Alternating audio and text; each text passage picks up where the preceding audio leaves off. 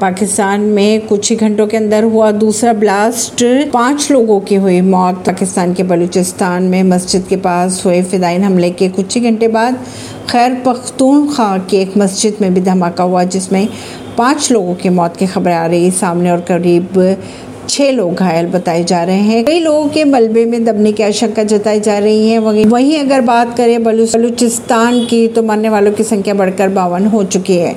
Parveen Singh New Delhi